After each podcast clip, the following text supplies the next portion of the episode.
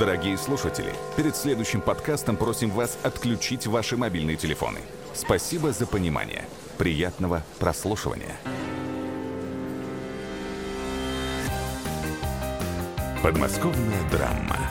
Здесь начинается театр.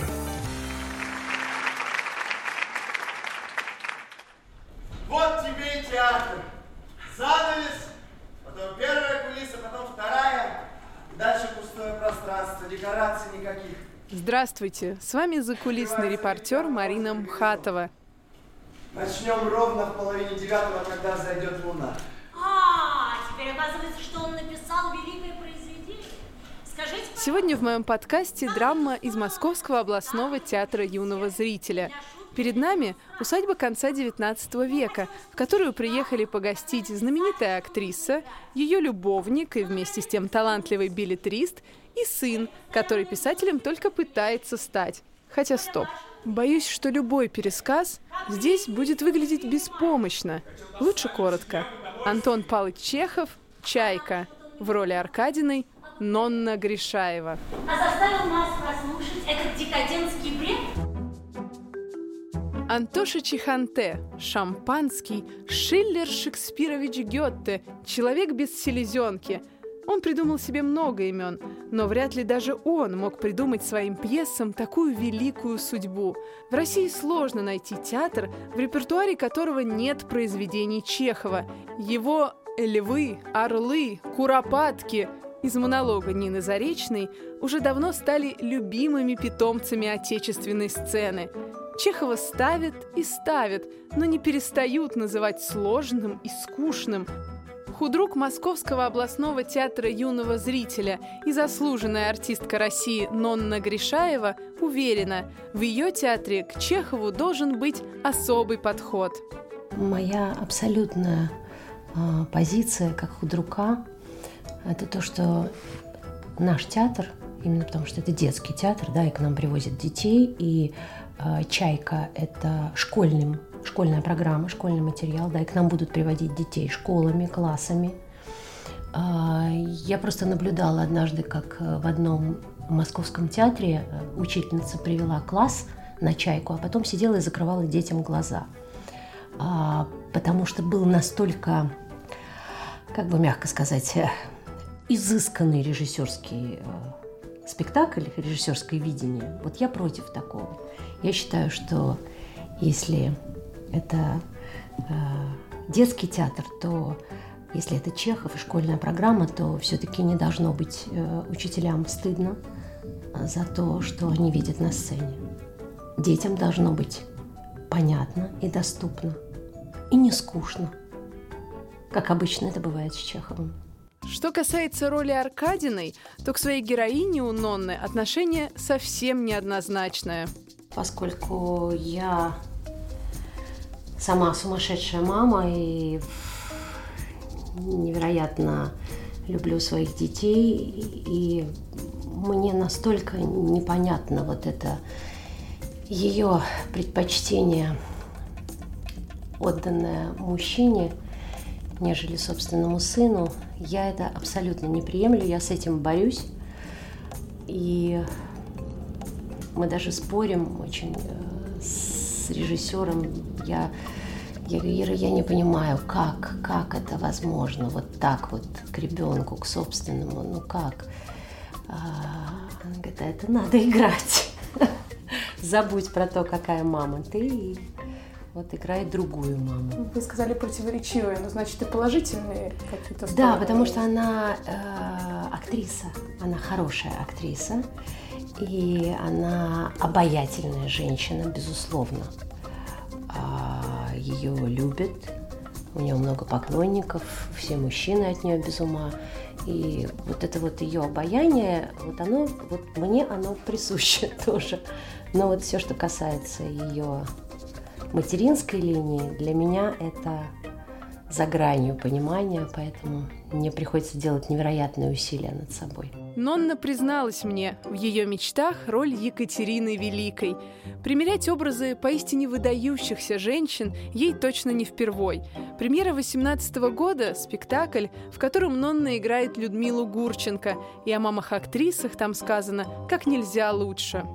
Как раз в спектакле о Людмиле Марковне есть песня колыбельная, а, которую вот любая мама, актриса, которая слышит эту песню, она обязательно рыдает, потому что это настолько а, гениально написано автором Аллой Зохиной в этом спектакле, что ну просто в точку, вот прям в точку. А о чем там? Почему так не трогает? Ну вот такой текст я вам э, петь не буду, просто вот текст скажу, да. Завтра снова улетаю, ждет меня большая сцена, а в кроватке засыпает дочка, мой малыш бесценный. Посижу с тобою рядом, сердце рвется на кусочки. Ты прости, лететь мне надо, ты поймешь, я знаю, дочка. Понимаете, вот в этом вся наша суть актерской мамы. Почти четыре десятилетия московским областным ТЮЗом руководила Виталия Фридман. Ее постановки вошли в золотой фонд Гостелерадио. Именно в годы правления Фридман в театр пришла и осталась по сей день Зоя Лирова. Всего она сыграла около 90 ролей, но признается, выбрать одну любимую невозможно. Все актеры говорят, что это мои дети, и невозможно любить, не любить. У меня был девиз всегда. Даже если я получала э, эпизод, я, например, в «Мертвых душах» больше всего боялась, чтобы мне не дали какую-нибудь даму, приятную во всех отношениях. Это был бы просто кошмар какой-то. Ну а что мне с ней делать? Ну что? У нас было много актрис, которые блистательно с этим справились и пышные, мягкие, и обаятельные, и все. А он, это, это было... Вот я пришла и сказала, я хочу сыграть э, Плюшкина. Но, к сожалению, это было поздно. И она говорит, а что так поздно сказала-то? Надо было раньше, потому что нет времени работать. Все-таки же это не просто женщина играть мужскую роль, тем более старика. Вот. Но она мне дала, она дала мне роль э, Мавры, служанки Плюшкина. И с моей внешностью, с моей 50 килограмм, с белоснежными ручками, с маникюром, да, с личиком, да, все это. Вот. И мы нашли способ, мы надевали 45-го размера сапоги, колки туда вставляли, чтобы я была двухметрового роста. Это был такой плоский сарафан, вот с такими вот рукавами. Естественно, руки показывать было нельзя. И я несла самовар огромный, вот с этими болтались я несла.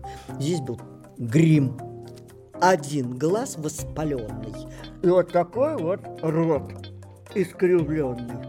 А здесь все платком закрыто. И платок, а сверху еще один платок завязывался, и кисти висели со всех сторон кисти. И я была такая худая, трехметрового размера.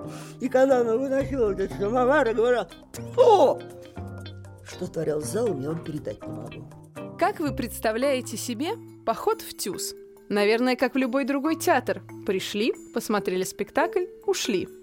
А как же обсудить судьбу дюймовочки – и психологию поступков Винни-Пуха. Для этого при театре работает зрительский клуб, которым заведует Александра Никитина. У родителей, когда они приходят к нам со своими детьми и остаются на какие-то наши клубные обсуждалки, спектакли, например, или когда они приходят к нам на экскурсии, или когда они приходят к нам там на читки современной прозы, или там ночь искусства, или что-нибудь такое, вот, у них, конечно, основная задача – это э, побыть вместе со своим ребенком, посмотреть на него в какой-то другой э, ситуации, э, поиграть с ним в, в такой свободной ситуации, в которой сам родитель не всегда способен организовать игру или поговорить о чем-то серьезном, так как он сам не всегда может организовать это общение. У нас было обсуждение спектакля «С любовью не шутят», И там была ужасно активная бабушка, а, которая прямо так перед своим внуком старалась показать, что она еще молода, что она там не только способна пошутить и о чем-то забавном поговорить, но она может показать какие-то движения фламенко и что-то такое. Конечно, и внуку это очень приятно, и дедушка, конечно, очень гордится бабушкой в этот момент. Обсудить хочется и костюмы. Они на детских спектаклях особенные и достойны своей отдельной недели моды. Порой такие фантазийные, что сразу не догадаешься, что это или кто. Вот, допустим, костюм. А это из Вот так чего? вот. С виду вы вообще не поймете, что это за персонаж. Это сказка детская. Как вы думаете, А. какой это персонаж? Ну, леший какой-нибудь. Нет. эм, детская сказка. Я его знаю. Я не буду вас мучить, это филин. Филин в Да. пиджаке. В пиджаке. То есть на нем это идет искусственный мех Да, какой-то. Да, да, да. Ну, здесь Ничего. много разных тканей. Шерсть. Как и замша, Мгм. и шерсть, и мех искусственный, и опять шерсть. Потому что фактически на обычный пиджак сделаны вот Да, такие вставки. да. Думаю, костюмер Светлана Фоминцева с легкостью и без всяких репетиций могла бы сыграть, скажем, Золушку. Столько приходится стирать, отпаривать и гладить практически каждый день. Кстати, такой спектакль в репертуаре есть, и с той самой хрустальной туфелькой все не так просто. А есть у нас вот пришла девочка, у нее 33 размер. Детские ножки. И ни одна обувь ей не подходит. А ей Золушку играть. Ей там еще что-то Ну, играть. С такой ногой только Золушку Да. играть. Вот, поэтому... Так, Золушку, она, а на, на спектакле участвует туфелька, которую другие сестры надевают. А, И, а у них соответственно, уже там идет подмена этой туфельки.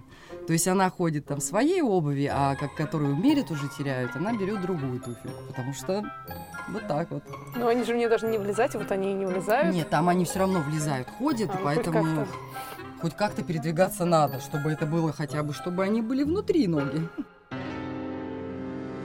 Лично я прям выдохнула. Хорошо, что у закулисных репортеров такой проблемы нет. Любите театр так, как люблю его я. До встречи в подкасте «Подмосковная драма». Ваша Марина Мхатова.